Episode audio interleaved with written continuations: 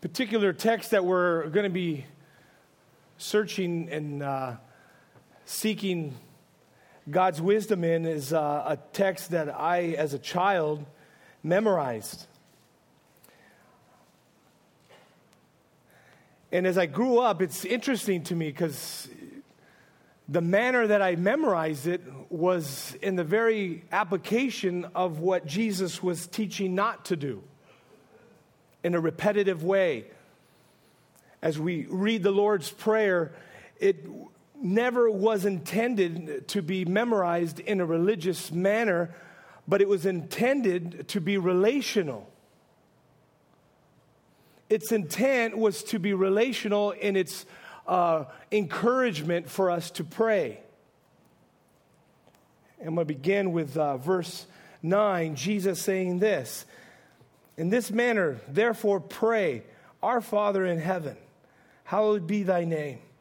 Your kingdom come, your will be done, on earth as it is in heaven. Give us this day our daily bread, and forgive us our debts as we forgive our debtors. And do not lead us into temptation, but deliver us from the evil one. For yours is the kingdom and the power and the glory forever and ever. Amen." Jesus, we would ask that you would speak to us in regards to your kingdom, in regards to how you would have us advance it for your glory. We truly want to see your will be done here in the coastlands. And so we submit to you. We ask that you would speak, that you would pierce heart, mind, and soul this morning.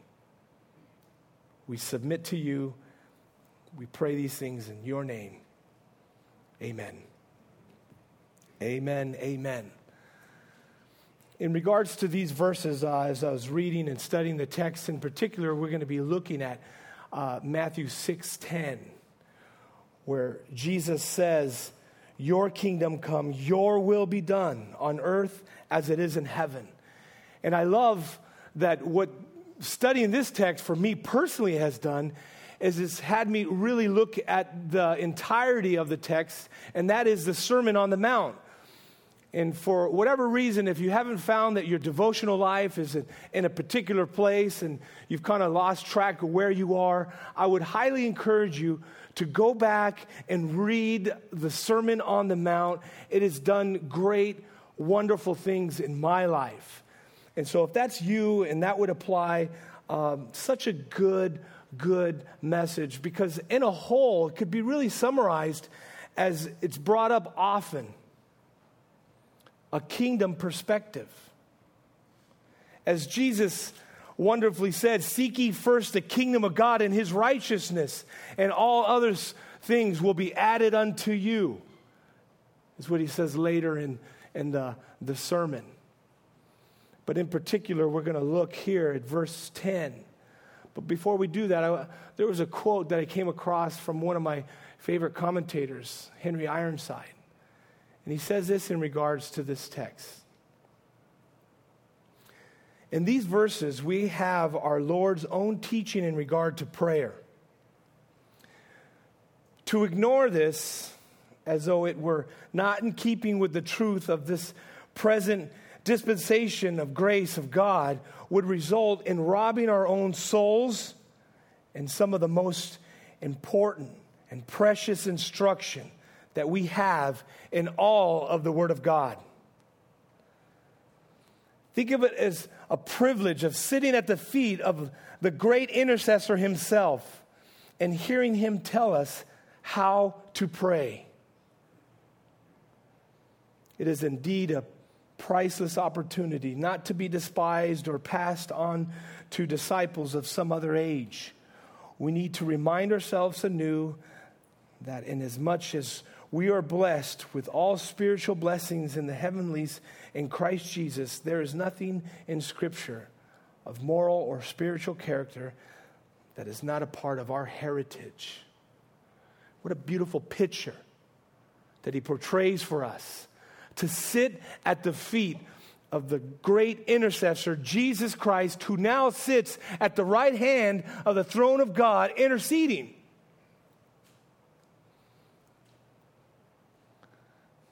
It would greatly behoove us to be a people who would ask.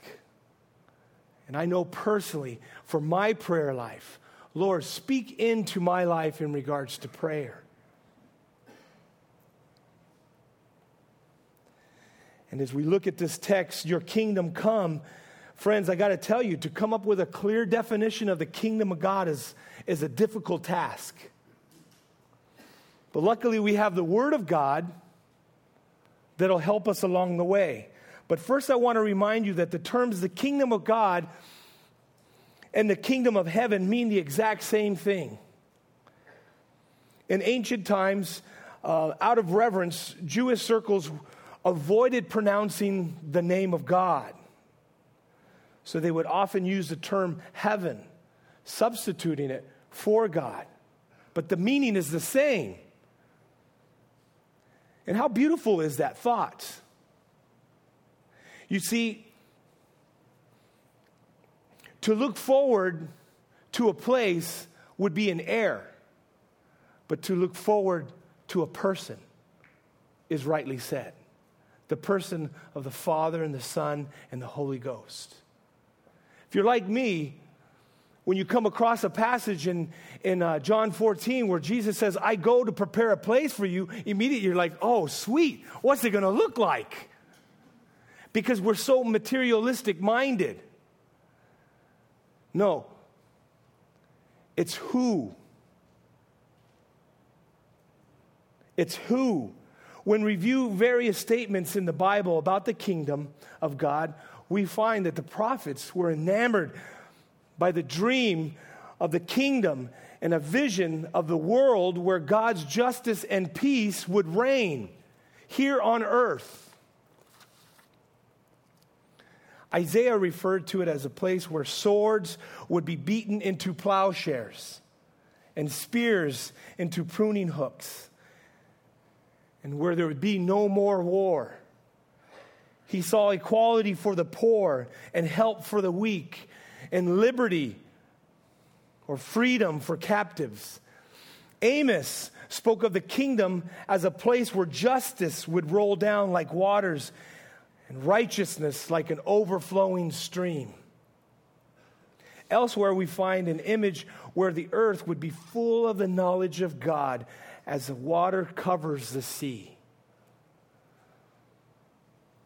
Jesus talked about the kingdom of God often. In Luke chapter seventeen, he says, the kingdom of God is not coming with things that can be observed, or nor will they say, look, here it is, or there it is. For in fact, the kingdom of God is among you. Or in some translations, it says, the kingdom of God is in you. Early in Matthew, Jesus repeats, and as he came on the scene with his message, it was clear, and that is, repent, for the kingdom of God is at hand. Or the kingdom of God is near. In Matthew sixteen twenty-eight, it says, truly I tell you, there are some standing here who will not taste death before they see the Son of Man coming in his kingdom. In Matthew nineteen, Jesus says to his disciples, truly I tell you, it will be hard for a rich person to enter the kingdom of heaven. Again, I tell you, it is easy for a camel to go through the eye of a needle than for someone who is rich to enter the kingdom of God. And so with just those few texts, to come up with a definition of the kingdom of God is difficult. It's almost as if Jesus was avoiding a clear-cut definition for us. Yet what seems safe and seems clear is that the prayer for the kingdom of God is a very missional statement. There is a movement. As Jesus said, repent for the kingdom of God is at hand. There was this idea of the advancement of the kingdom of God. William Barclay gives a significant insight when he points to the parallelism in our text today. He reminds us of the Hebrew pattern of poetry in which the second line explains, amplifies, and defines the first line. And we see that pattern throughout the Psalms. And what he's suggesting is that the Lord's Prayer has a perfect definition. That thy kingdom come is defined by the phrase, thy will be done on earth as it is in heaven. You see, the kingdom of God is a society upon earth where God's will is perfectly done in heaven as it is on earth. The kingdom of God is a body of believers who are seeking God's will, who are looking to submit and be governed by Him. You see, we were a people who were lost in our transgressions. And when we found our Savior King, He now becomes the ruler of our life, and we seek to submit to Him, that His will be done. But how can we know God's will? Well, He's preserved His word so that we can know His will. Amen? Amen. Church, amen? Amen? The word of God has been preserved for us. It's the lamp unto our feet, the light unto our path. As believers, we seek to subscribe and submit to His word as it speaks to us in our daily devotion. In Matthew twenty-two, Jesus replied to the Pharisees who would ask uh, the summary of the whole of the law. And we know that Jesus didn't come to abolish the law, but He came to fulfill it. And so what He would say to them is that you must first love the Lord your God with all your heart, mind, and soul. To seek the will of God is to seek the face of God. Because by doing so, just as Jesus would say later, seek ye first the kingdom of God or the face of God. All other things are added unto us. We find the will of God when we seek the face of God through His word. Because one would say, well, well, how, how do how do we love God? Well, Jesus gave us the perfect answer in John fourteen, and that is, if you love me, you'll obey my commands. If there's any of you in here who have children, you know and you would agree with me that there's nothing more pleasant, nothing more um, just blessed in than an obedient child. All right? Can I get an amen? Amen. I mean, for me, sometimes, I, I don't know, I might abuse the whole situation. You know, you're sitting on the couch and you're kicked back, you're, you're, you're reclined, and hey, son, go grab me a, a glass of water. And there's nothing more sweet than a son who goes and gets the glass of water and he brings it to you, right? Am I the only one that does that, that, that uses my authority in that way? Okay, maybe I need to spend a little longer on the, the prayer carp- carpets. Thanks be to God that our God is just. He's not that way. But equally as sweet as it is to have a child who is obedient, there's nothing more disturbing than a child that who is disobedient. I was reminded of this time where, you know, as a, as a parent, you know, obviously you want to train your child in the way he should go, and there's just uh, common things that you train them in and you teach them in. And one is my my fourth child, my son. You know, you teach him the common practice of looking both ways before you cross the street. Right? You look left, you look right, and then you look left again. Right? We all know that move. You teach your child this for what purpose? To keep them from danger. And I remember one, one day in particular, I was uh, cleaning the rims of my sixty-two Bel Air, and I can hear across the street our neighbor, um, he's got a, a child that's close to my son's age. His name is Dylan, and Dylan is calling Judah to come over. Judah, come over here. And I can see from, from my eye that Judah was at our doorstep, and he starts to run across the grass. And as a dad, I'm concerned that he doesn't do what I taught him to do. So I kind of stand up and I look to see if he's doing that, and he didn't. He darts into the street, and I screamed his name because lo and behold, from my left eye, I can see a car coming, and it was coming fast. So I screamed his name really loud, and he stops in his tracks. And the, the car, because I screamed so loud, it stopped. So I run over there, and I grab my son Judah, and I lift him up, and there's that sense, that mixed emotions, like, son, you have to obey. And then as you look at him, and there's fear in his eyes, you just grab him tighter, and you're like, oh, son, if that car would have hit you, I would have been undone. And then as you grow, you, you hold him tighter, and then, then, then you're like, ugh, you put him down. Like, I grab his head, son, look, you do that. So, like, there's that mixed emotion of, like, oh, I love you, son, I'm so glad you're not hurt, but, son, you have to obey. And here's the thing, friends. When Jesus says, if you love me, you obey my commands, it's, it's not in a religious way. It's relational.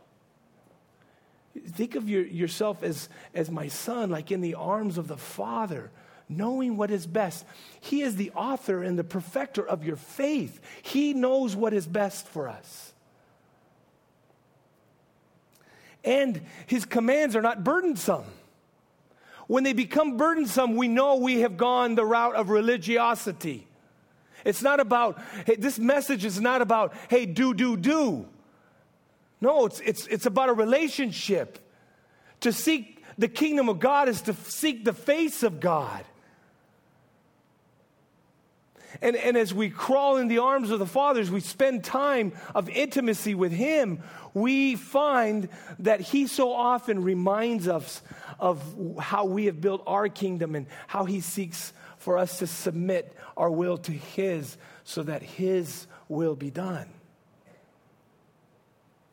And, and not only has He left us with just the command of, of if you love me, then obey. Listen to the personalness in this, if that's a word, the personalness. Reading on in, in John fourteen fifteen, as he says, if you love me, obey my commands. And then he goes on to say this. This is what makes it real personal. And I will ask the Father, and he will give you another helper to be with you forever. He is the Holy Spirit who leads into all truth. The world cannot receive him because it isn't looking for him and doesn't recognize him. But you know him because he lives with you now and later will be in you. And as believers, friends, in our personal relationship with Jesus Christ, it was to our advantage that he would go, that the Spirit would come and assist us and help us in abiding and obeying of the truths of God. You see, in the hour of temptation, in the hour of difficulties where we are prone to react in our flesh, Christ would have us obey Him. But He would give us the third person of the, the Trinity to empower and help and convince us of what is right. So important, friends. Early in the the message of the Beatitude, or excuse me, the as as Jesus was teaching this Sermon on the Mount, he says this in Matthew five nineteen. Whoever therefore breaks one of the least of these commandments and teaches men so shall be called least in the kingdom of heaven. But whoever does and teaches them, he shall be called great in the kingdom of heaven." You see the importance of seeking the will of God and seeking to further the kingdom of God. It's important that we become children who are obedient to the word of God. Obedient. Because in doing so, we reflect the kingdom of God. Because the kingdom demands the submission of our will, our hearts, and our life. And in doing so, we allow the kingdom to manifest itself in our lives. We come, so to speak, as it says in Matthew five sixteen, "Let your light shine before men that they may see your good deeds and praise your Father in heaven." But it's not always easy, is it? Oftentimes it's difficult. We submit our wills to God and, and we see how, how potent and powerful it is, but there's times where we're reluctant and we're prone to wander, and, and uh, man, we find ourselves like Paul in Romans seven. Verse fifteen, it says, "I do not understand my own actions, for I do not do what I want, but what I do, the very thing I hate. For I know that nothing good dwells within me, that is, in my flesh. I can will what is right, but I cannot do it. For I do not do the good I want, but the evil I do not want is what I do." And like Paul, so often we do the very same thing. We will and we want to do what is right, but we find that we do the opposite. But Jesus is giving the key to this, and that is to pray. It's a prayer issue and a submitting issue, submitting our wills and praying and seeking the help of God. That we grow in choosing the opposite of our instinct or our flesh. If we really want the kingdom of God to be visible and shine, it becomes a prayer issue. That our hearts would be surrendered, because in prayer, in, in true relational dialogue with God, we find that our, our wills are exposed, and so we're able to submit them. That's, that's where Paul was at. His will was, was being exposed. Thanks be to God that it's it's not something that we just, okay, we got to get her done. It's not something that we just, rules that we want to follow by, but it's bathed in, in this relationship, this dialogue with God, where we see that, oh, wow, there there truly is a desire of my will and selfishness that's creeping up in my life. And so in prayer, you find and you expose and you yield. Because, friends, if we're honest with each other, we see that in this society, it's not about the kingdom of God at all. It's about the kingdom of self. To seek, number one, it's all about excess. It's about our safety, our security, our investments, our comfort, our luxury. And God's kingdom challenges these things. We have witnessed the tragic outcome of economy uh, that is just imploding because it was built on greed. It's all about taking, but not just taking, taking in excess. We see that executives take millions in bonuses while driving companies to the ground, companies that perhaps you invested in. So easy for us to conform rather than to be transformed by the renewing of our mind. Because we built our kingdom on comfort. We like our lives the way they are. We don't like change. Most of us have families and friends whom we enjoy and jobs that, that keep us busy, and we're fairly happy. We live in this beautiful area. We have a faith that sustains us through rougher moments, and it's so easy to buy into that American dream, where when you buy into it, it's almost as if it's so close to heaven, because, because when we seek comfort in that way, it's like there's no longer a need to pray for provision. There's no longer a need to pray for the kingdom of God. There's no longer a need to pray for uh, our bread, our daily bread, because we have excess. If anything, we we we we find ourselves eating too much or too little. We become so worried about things that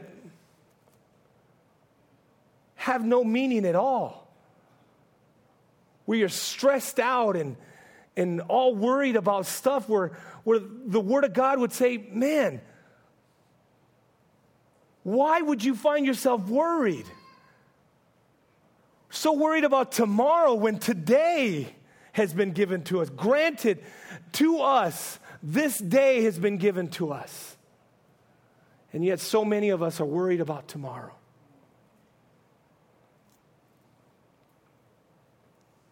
The kingdom mindset gets our eyes off ourselves, relieves us of the stress and the pain and the agony of all that it brings, and it wonderfully gets it back onto the face of the King. And the Word of God does that for us. It leads us. Our mission, friends, is to submit to the will of God, to, to the one who created us. The kingdom of God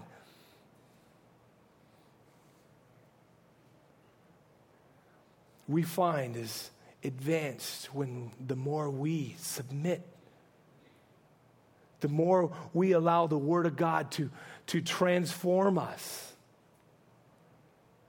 It lets God loose in us and is visible to this world.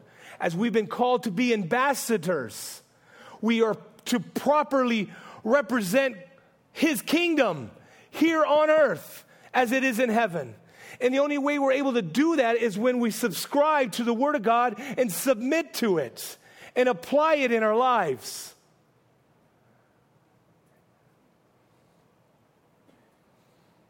The kingdom of God is a radical new way of life.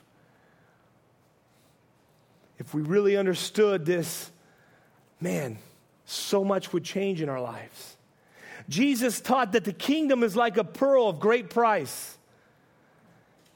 or like a treasure uncovered in a field, that was so valuable and so desirable that men were willing to sell everything in order to obtain it.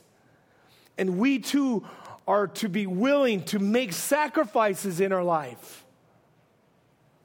And I believe that the sacrifice that is needed, and, and, and I really believe that this is a word for us, for me included. The sacrifice is time submitted in prayer, because that's where it comes back to. Jesus was teaching about prayer. This is a prayer issue. And so perhaps God is wanting us as a body to develop our prayer life, and that that prayer life would have a kingdom perspective. As I studied this text, I came across this uh, Greek author, and he writes this: the kingdom of God, according to the word of our Lord and Savior, comes not with an observation, observation. Neither shall we say, behold here or behold there. But the kingdom of God is within us. For the word is very near to us, in our mouths and in our hearts. So when one prays for the coming of the kingdom of God, rightly prays that the kingdom of God might be established in himself, that it might bear fruit and be perfected in himself. Every saint being ruled by God as king and obedient to the spiritual laws of God, as it were, dwells within the kingdom as in a well-ordered city. The Father is present to such a one, and Christ reigns with the Father in the soul that is maturing. This in accord with the promise that we will come to him and make our abode with him. Do you see the relational aspect in that? That in maturing, as we mature as Christians, as we grow in grace, we mature in our relationship with him. And by doing so, we further the kingdom of God here on earth. That was the prayer point for my life as I studied this text. And as I went back and I, I read it over and over. And how it challenged my prayer life. How it challenged my selfishness. And by doing so, ultimately, God's kingdom is advanced in my household. As I seek the kingdom of God and his will to be done as a father, as a husband, as a neighbor, there's a significant change. There's that transforming power that God desires to do in us. And friends, we have a wonderful opportunity to do just that, to submit our will to him, to seek his face, both in communion and just coming to the carpets and kneeling at his feet, seeking his face, asking God to reveal where our hearts have wandered, where we have sought the kingdom of comfort, where we have sought the, our own selfish gain. In a sense, we repeat, we repent, as Jesus said. We repent, for the kingdom of God is at hand. What God is wanting to do in our communities oftentimes are blockaded by our own selfish and stupidity. So we don't wallow in it, we just submit. Amen? Amen. Instead of wallowing, woe is me, I'm not a good Christian, don't find yourself in that position. Because next thing you know, you become a religious idiot, seeking to do rules and seeking to make change and trying to get her done when, when, when Christ would have you be obedient by the power of the Spirit of God.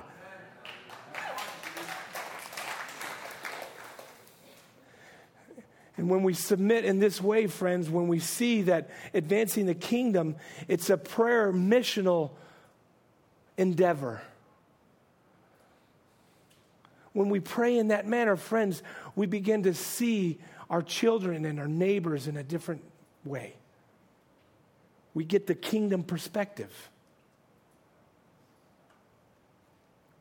I was challenged in my own prayer life to be praying for family members who don't know Jesus, to pray for neighbors who, who are lost, to be able to go into Vons and, and to see God's kingdom done. Instead of seeking my will, I'm so selfish, right? Because of time, you you do whatever you can so you can get in line, and, and you're, you're just cutting people off, and you just got to make that move. And it seems so insignificant. It seems so petty, but yet it's a reflection of my heart. My heart is not other-centered. My heart is about how, how can I get, move and, and make, and then just like, oh my gosh, this guy's got fifteen things. This is twelve. You're in the line for twelve things. You have fifteen things. Like, really? I'm going to worry about that? How about the soul of the guy who's got those fifteen items? Friends, by no means have I come to sub, to put on you a burden. But I've come to release you to have a burden.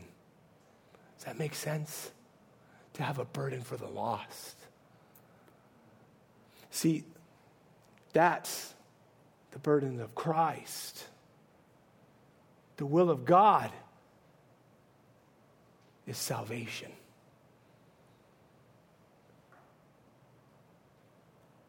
We advance his kingdom by praying for salvation and modeling it. Living salvation out and praying for salvation. Friends, we advance the kingdom of God together. Amen? And God wants to do that in us. He wants to release us. When I say the burden of Christ, that is one that is light and easy. And yet so often as Christians, we carry the burden of sin or the burden of condemnation. And Christ would have us come and lay that at his feet and take upon him his yoke, which is easy, which is light, and which is missional. Not in a religious endeavor do we write names and begin to pray, but we do so in a relational way. As the worship team comes, friends, let's seek the kingdom of God. Let's seek the face of God. Let's ask him to, to expose our hearts, perhaps where we've wandered, where, where we have gained um, a greater understanding of self. And in doing so, we become wrapped up and, and we become, as often as we do that, we find that it's it's never it's never good. It's always burdensome. It's it's it's always uh, fruit that's not right. It brings confusion. When our eyes are on ourselves. Just this two weeks ago, I met with a young man, and God bless him, he was just so confused. And as he was looking at me, he was just like, man, it just, and it, it just, and my assessment was like, dude, this guy just, he's, he's all wrapped up in, in stuff and things. And, and there was a moment where I just, I, I just slapped him. I said, dude, you missed the simplicity of your salvation. And he just looked at me and he smiled. He said, oh, dude, you're right. So needed that. The pastoral laying on of hands.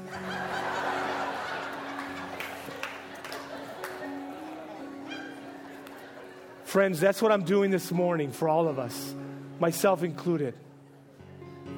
We need the laying on of hands in that way, where we've got it wrong, where we've mixed it up, where we've confused. The kingdom of God and simplicity found in the precious prayer of John the Baptist, Lord, that I would decrease that you might increase. Maybe that's your simple prayer this morning. As you come forward, God, we ask that you would have your way with us. We want your will to be done. We want to be a body of believers who are advancing your kingdom of God. As we seek your face, as we seek your kingdom to come here on earth as it is in heaven, we submit to your holy will. We ask that you would expose the areas where we've confused it, or where we've darkened it, or where selfishness has come and crowded out. Deal with our hearts this morning. We pray in your precious name. Amen.